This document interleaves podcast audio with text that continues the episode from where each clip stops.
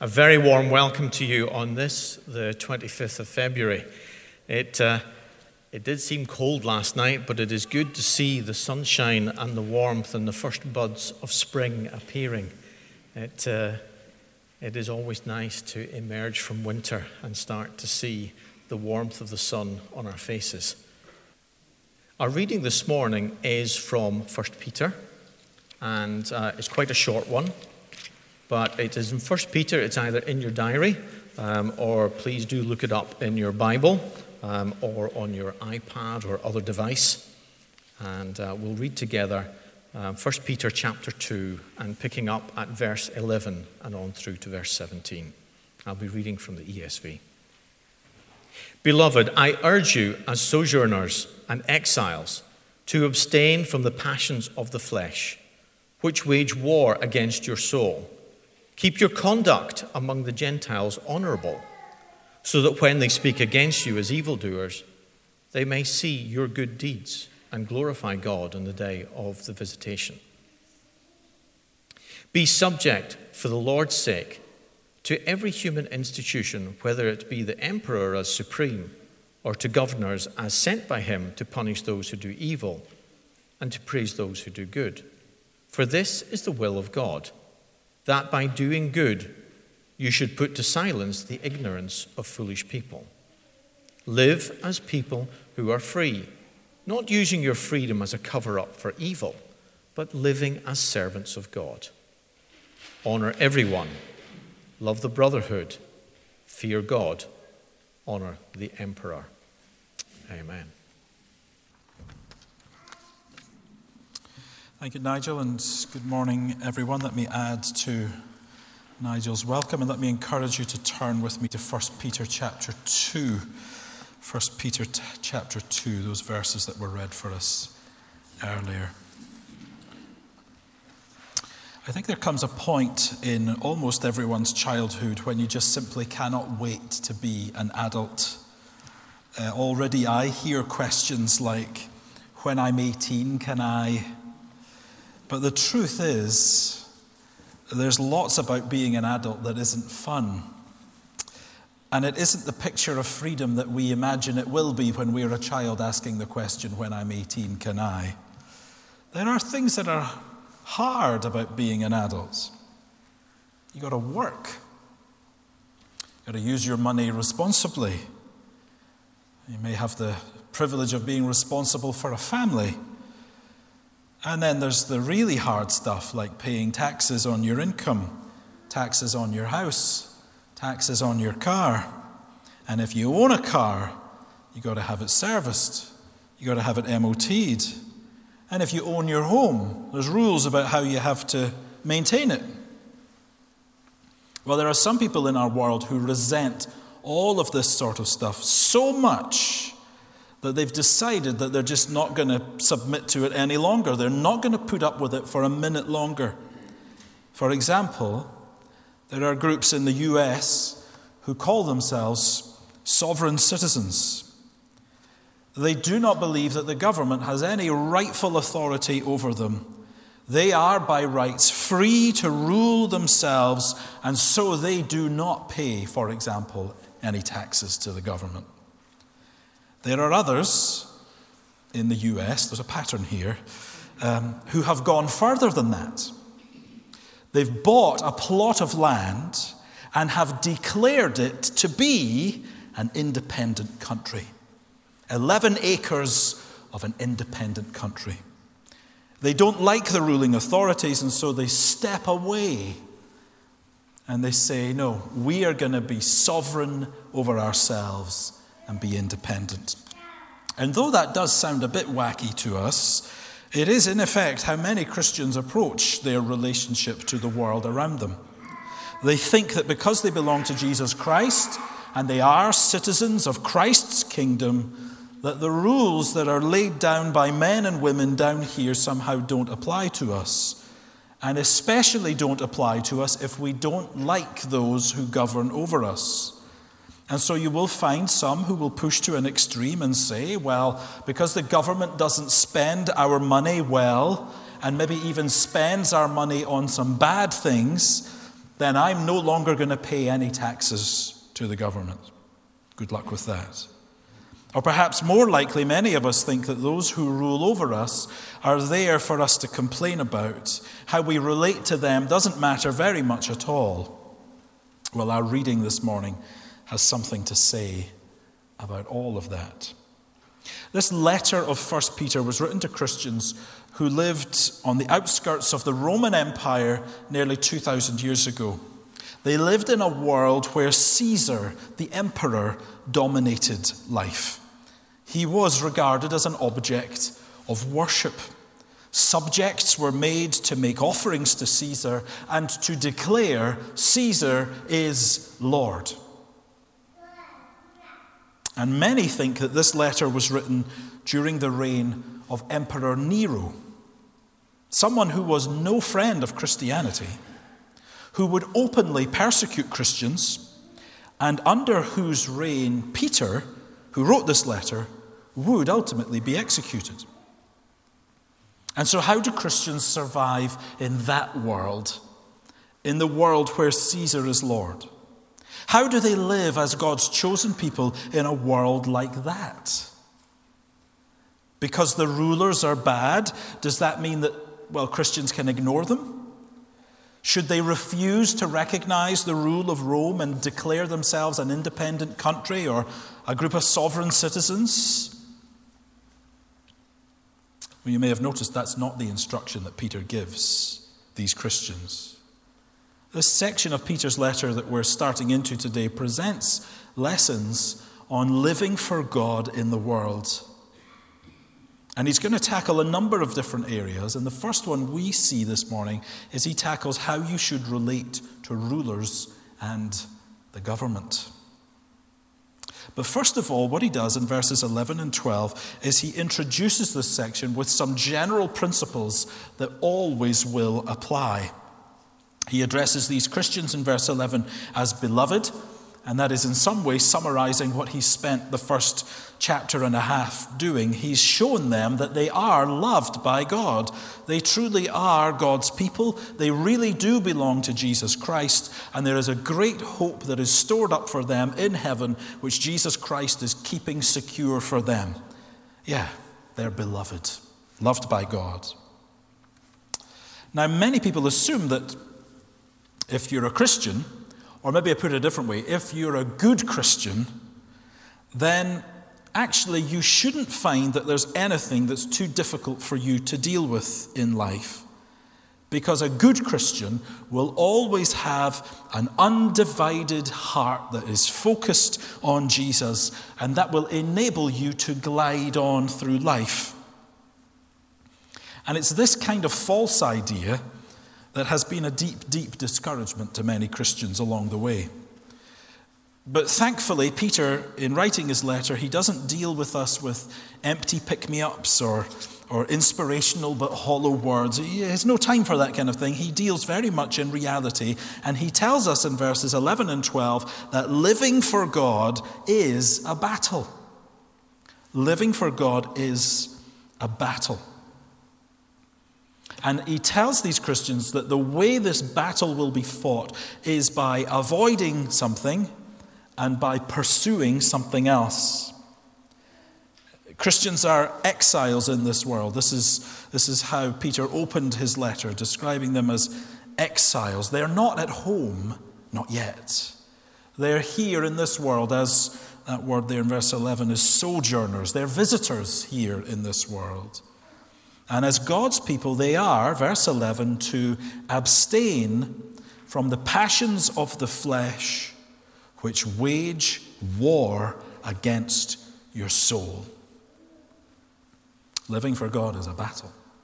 There is something that is waging war against your soul. And this is inevitable. I mean, think about what happens when someone becomes a Christian. Before they were a Christian, they are what the Bible would elsewhere describe as dead in trespasses and sins, enslaved to the ways of the world, enslaved to the devil, enslaved to our own lusts. And that's still how it is in our world today. That's how it was in every one of us before we were a Christian. How many people are bound by the need to be liked and popular according to this world's standards? How many have convinced themselves that the only way to be happy is to satisfy their every lust? That's what we call being true to ourselves. And so this describes everyone to some degree or another. Before we were Christians, that's, that's just how it was.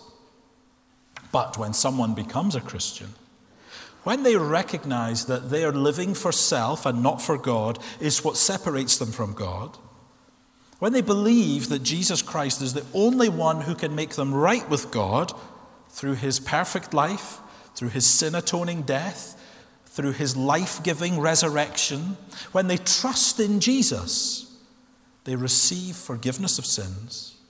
They receive the Holy Spirit to dwell within them. This is wonderful. New life has been granted where before there was just deadness. New desires come from the Spirit who dwells within. A new pattern of life is established in this person. They're walking in a new direction, headed towards a new hope, and all because they've trusted in Jesus. And all of this is received as a gift from God through faith in Jesus Christ. What good news! What good news! And good news that everyone needs to receive. Good news that everyone here needs to receive. Well, when someone becomes a Christian, I'm getting there, they have new life by the Spirit of God, but they're still living in this weak body. And still within us is what the Bible calls, and what Peter here calls in verse 11, the flesh. So when you become a Christian, you have started a war. Because before we had the desire to do what we pleased and we followed that desire where it led us, but now there's a new desire a desire to follow Jesus. We've been given the power to do that, but the flesh, the flesh keeps cropping up and waging war against your soul. The Apostle Paul in Romans 7 would say, When I want to do right, evil lies close at hand. I delight in the law of God in my inner being, but I see in my members another law waging war against the law of my mind, making me captive to the law of sin that dwells in my members. Wretched man that I am, who will deliver me from this body of death? As a Christian, Paul writes those words about this struggle, this war that is going on within him. And here is the daily battle that every believer in Christ faces. The passions of the flesh wage war against your soul. The temptation to live according to the old sinful nature. Oh, I want to do what is right. I want to be self controlled, but I just have this overwhelming urge to lose my patience and be angry with my kids all the time. I want to trust God, but I find myself obsessing about money. I want to keep my mind pure, but I just cannot stop watching that series that's full of nudity. I want to reflect the mercy and grace of Jesus in my life, but it's so much more satisfying to never forgive her for what she said to me. Friends, there's a war raging, isn't there? A war raging against our soul in the heart and mind of every Christian. And Peter says, You've got to know this is the arena of the battle. You must not be ruled by the flesh anymore. Instead, as he puts it in verse, verse 12, your conduct ought to be honorable. Keep your conduct among the Gentiles honorable. When he says among the Gentiles, that's his way of saying among the pagans, among the non Christians. And when he speaks about conduct that is honorable, he means conduct that is honorable in God's sight. And in the rest of this letter, Peter shows us just what that honorable conduct looks like. But see, first of all, here why this matters so much. Keep your conduct among the Gentiles honorable so that when they speak against you as evildoers, they may see your good deeds and glorify God on the day of visitation. You see, says Peter, it will be the case that because you're a Christian, you will be spoken against. People will call you all sorts of things. They will assume that you're, you're bad, and for no other reason than just because you follow Jesus. But because you keep your conduct honorable, that will do something to those who would speak against you. They assume you're bad, but when they see your good deeds, your commitment to live in a particular way, your eagerness to love God and to love your neighbor, it will lead them to glorifying God on the day of visitation. This day of visitation is surely the return of Jesus Christ. And surely then, what Peter envisages is that when Jesus comes back to judge sinners and to deliver the fullness of salvation to his people, that on that day, some of these Gentiles who saw what they assumed to be evildoers doing good deeds in the name of Jesus will be able to glorify in those good deeds because they were a turning point for them that ultimately led them to faith. There's an obvious point to be made here. This sort of thing that Peter imagines would never be possible if our solution to living in the world was simply to declare ourselves an independent nation. He envisages here that these believers will live out this honorable life in the midst of this world that they're in, not isolating themselves from it. If we decide that we don't need to engage terribly meaningfully in this world, then we can be sure, we can be sure that no one will be glorifying God for our good deeds on the day of visitation. Anyway, we need to get into the subject that he goes on to from verse 13 to 17. And this is the first area he specifically tackles in what it means for the Christian to live in this world. He's going to think about how slaves relate to masters, wives relate to husbands, and there are several others as well coming up. In principle, Peter says to us in verses 13 to 17 living for God means learning submission. Living for God means learning submission. Peter says, therefore, don't declare yourself a sovereign citizen. No, verse 13, be subject for the Lord's sake to every human institution. And he explains what sort of institutions he has in mind, whether it be to the emperor as supreme or to governors as sent by him to punish those who do evil and to praise those who do good. And you see there, don't you, that in general, these governors are there for a good purpose. They help to maintain order, they punish what is evil, they reward what is good. And so, accordingly, the Christian is to be one who is known for, verse 15, doing good. They are not here, we are not here to be lawbreakers. Christians are not here to be agitators, but to be those who do good. And you see that result again in verse 15, don't you? This is the will of God that by doing good you should put to silence the ignorance of foolish people. So again, there's that pattern, isn't it? That people who would come to a certain conclusion about Christians upon seeing how they live, about seeing how they conduct themselves, their minds are changed. They're not able to speak against them as they would have done before. Notice with me that the main driving motivation for this submission is not because you are bound to these rulers and authorities in some way. It's because you are bound to God. That's what he says to these Christians. That's why you submit to these authorities. Not because you're bound to them, but because you are bound to God. So, verse 16 Christians are described as living as servants of God, which is literally slaves of God. But here's the wonderful thing about being a slave to God it is, as he puts it in verse 16, to live as people who are free. I mean, look at this throughout this section. Verse 13, he says, um, Submission to authority is for the Lord's sake. In verse 15, he says, It is the will of God. And in verse 16, he says, It is living as servants of God. The motivation for this submission does not rest in the emperor, doesn't rest in the governor, doesn't rest in the first minister.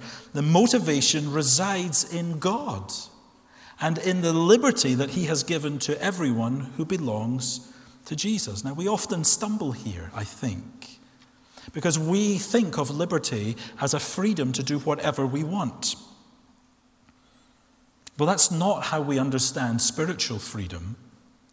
The freedom we have when we become a Christian is a freedom that we could never have had otherwise. It is the freedom to live a life that is pleasing to God. It is freedom not to sin. That's never a freedom that you could have outside of Christ. And yet, here it is true liberty is found in belonging to Christ and being a slave of God. It's the freedom to life, live a life pleasing to God, to be released from slavery to sin, released from slavery to self, and to do the things that please and honor Him. Christian liberty is not freedom to sin. You already had that. That's not liberty. And so Christian freedom will be exercised here, says Peter, in submitting to authority. And so, what do we think that entails? It entails obeying the law. Peter has a lot to say in these verses about doing good, knowing that the authorities punish evil and honor good. So, you might not like paying your taxes. You might even think that some of the taxes you pay are unfair. You might even go as far as to use the word immoral. You may object strongly to how some of that tax money is spent. But I think Peter is saying to us it would surely only be in very rare circumstances that a Christian could honestly say, I'm not going to submit to pay my taxes to the government. Think of the poll tax riots ooh, 35 years ago. You might have thought it was unfair, but you could never claim Christian liberty as a reason for not paying. You see, we're not here to be political revolutionaries. And so when Caesar says, This is the tax, then you pay the tax. And so, when it comes to the organizing, the machinery of the state, our default position, if you like, is to be one of submission. And that's submission to lots of things that we don't like speed limits, parking charges, health and safety regulations, employment law. But there are limits. And this is where this subject gets tricky. I mean, it would just be so much easier to say, look, just do as you're told, right? But there are limits. Because just remember who it is that writes this letter. This is Peter. He's giving this instruction to these Christians, but this is the same Peter who, addressing people who had authority over him, said, whether it is right in the sight of God to listen to you rather than to God, you must judge. We must obey God rather than men. I mean, there was nobody more rebellious than Peter. If you read Acts 4, Acts 5, he's dragged in before the authorities and they say, hey, stop talking about Jesus.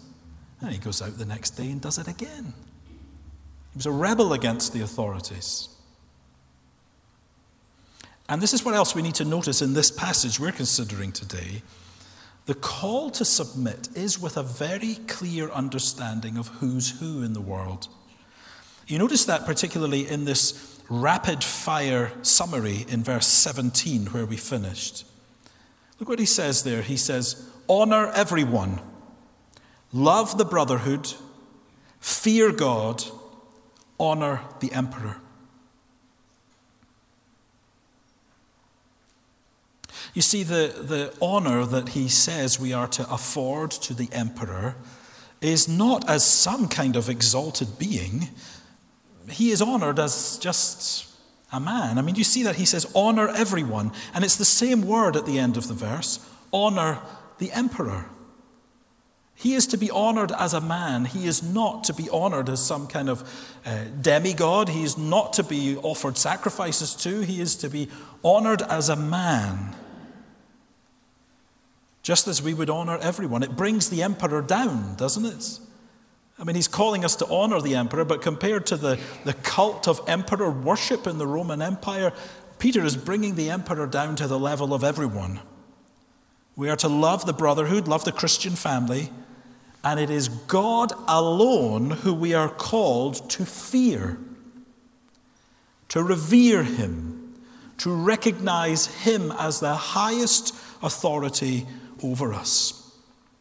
The way in which we submit to God is not in the way that we submit to anyone else. We submit to God alone as supreme. And so, in Peter's case, back in the book of Acts, the authorities are telling him to stop telling people about Jesus. Peter says, Well, Jesus told us to do this. So, who do you think I'm going to listen to? He submits to Christ as supreme. And this is where the limits lie. Whenever any authority would tell you to do something that means going against what God has told you to do, going against what God has said you should do, then don't do it. In fact, I go so far as to say you dare not do it. So, should we be told to stop proclaiming the gospel here? Should we be told to stop calling sinful things sin? Should we be forced to solemnize relationships that dishonor God? Should we be told to lie about reality because it might hurt someone's feelings? Then, in all of these things, we cannot do it. We cannot. And, friends, there may well come a time where civil disobedience is what is called for.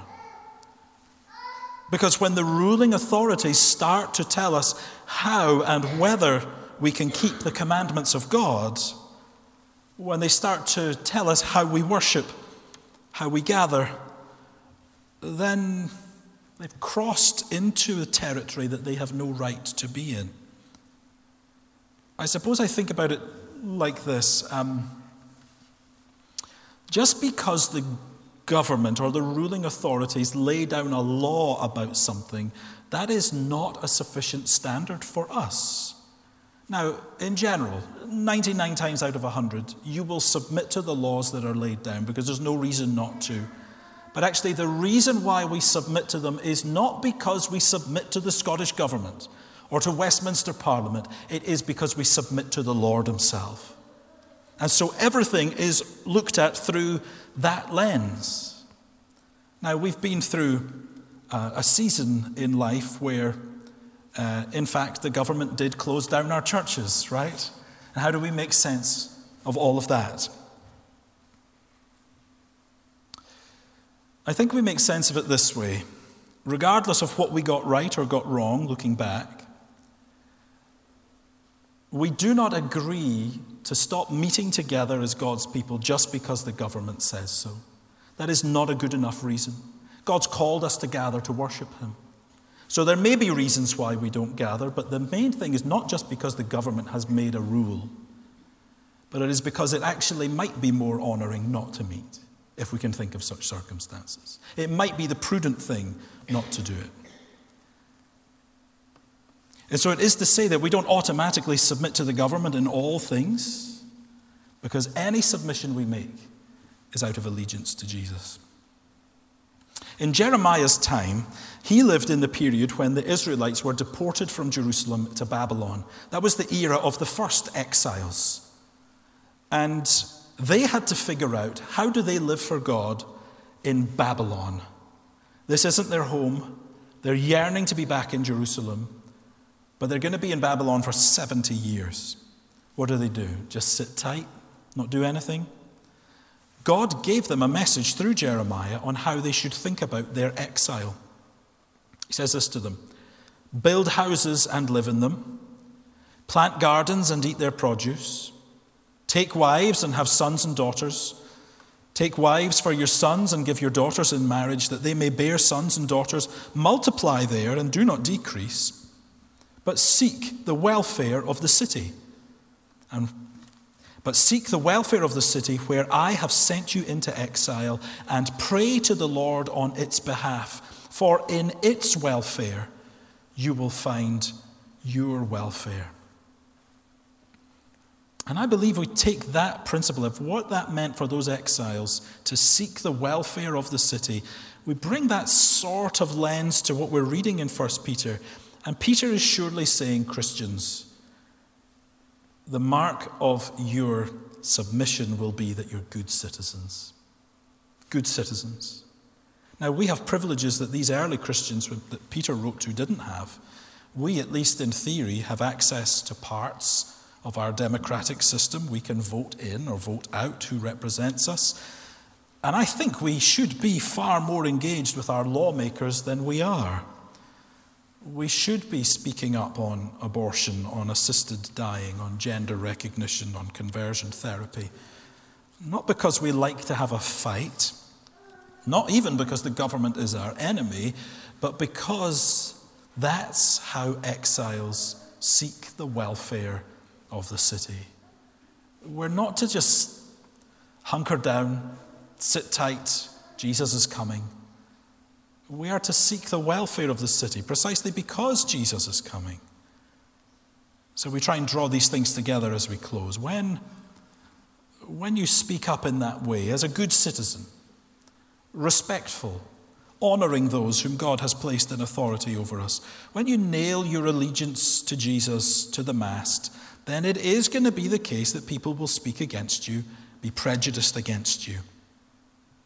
But Peter is saying here, at the same time, as we live honorable lives, you should expect people to say, you know, when I heard them speak about abortion or marriage or believing in Jesus, I just thought they were a bunch of bigots. But I've seen how they love each other. I've seen how they're willing to serve their community. I've seen the good lives that they live, and I can't just ignore that. Friends, living for God is a battle, and it requires us to learn submission. Here's how Paul summarized that to Titus. He said, Remind them to be submissive to rulers and authorities, to be obedient, to be ready for every good work to speak evil of no one, to avoid quarreling, to be gentle, and to show perfect courtesy towards all people. This is the fruit of a life lived in liberty. And a liberty that comes to us because we're servants of God. This is the fruit of Christ likeness in us because we have come to Him and found the new life that only He can bring. And it is on that foundation of faith in Jesus that this kind of submission can only, only be built.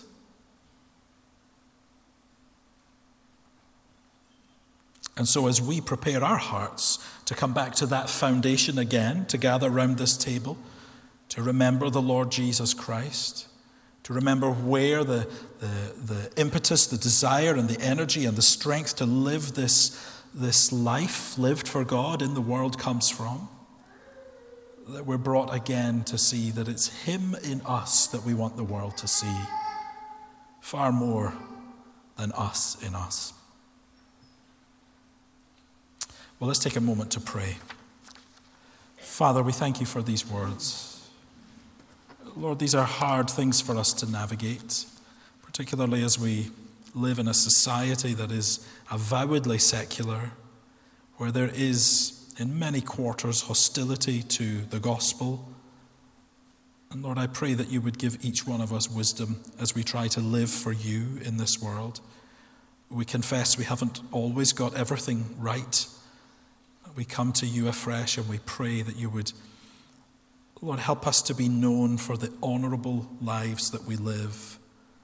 Lord, whatever the stands we may take, however we may speak up and seek the welfare of the city, Lord, we pray that it would never be to the detriment of lives that reflect the gentleness, the loveliness, and the honourableness of our Saviour, the Lord Jesus. Lord, we need you. We are in a spiritual battle day by day where the desires of the flesh would make war against our soul. Lord, help us not to depend upon our own strength, but the strength that you supply by your Spirit within us day by day. And as we prepare our hearts now to remember the Lord Jesus Christ, oh Lord, we pray the reality of what has happened as we've come to Him in faith would strike us afresh. We ask it in Jesus' name. Amen. Let's say the words of the grace together now uh, as we conclude our service. The grace of our Lord Jesus Christ and the love of God and the fellowship of the Holy Spirit be with us all.